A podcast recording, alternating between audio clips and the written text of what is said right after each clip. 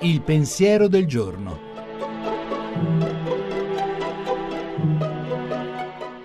In studio Gianni Valente, redattore dell'agenzia Fides. Papa Francesco è di nuovo in giro per il mondo. Oggi è in Sri Lanka, domani volerà a Manila. Quando era arcivescovo di Buenos Aires non amava allontanarsi troppo a lungo dalla capitale argentina.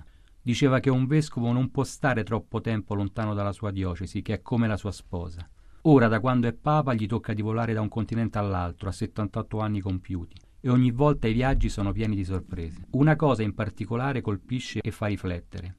In qualsiasi angolo del mondo si trovi, l'entusiasmo delle moltitudini si accende e tocca il suo vertice proprio quando Bergoglio ripete le parole che gli sono più care ogni volta che nei suoi discorsi affiorano le stesse note di fondo su cui insiste nelle sue omelie romane, cioè quando ripropone il mistero della misericordia come cuore vivo dell'annuncio cristiano. Il linguaggio della prossimità, della consolazione del perdono che cura le ferite lo capiscono tutti al volo, a Tirana come a Seul, anche se il suo inglese non è fluente. Vuol dire che siamo diversi per cultura e per età, per idee e condizioni economiche e politiche. Possiamo essere lontani anni luce per mille motivi, comprese le diversità di sensibilità religiosa. Ma dovunque, in ogni parte del mondo, basta il Vangelo a far intravedere una promessa di compimento più grande di ogni attesa.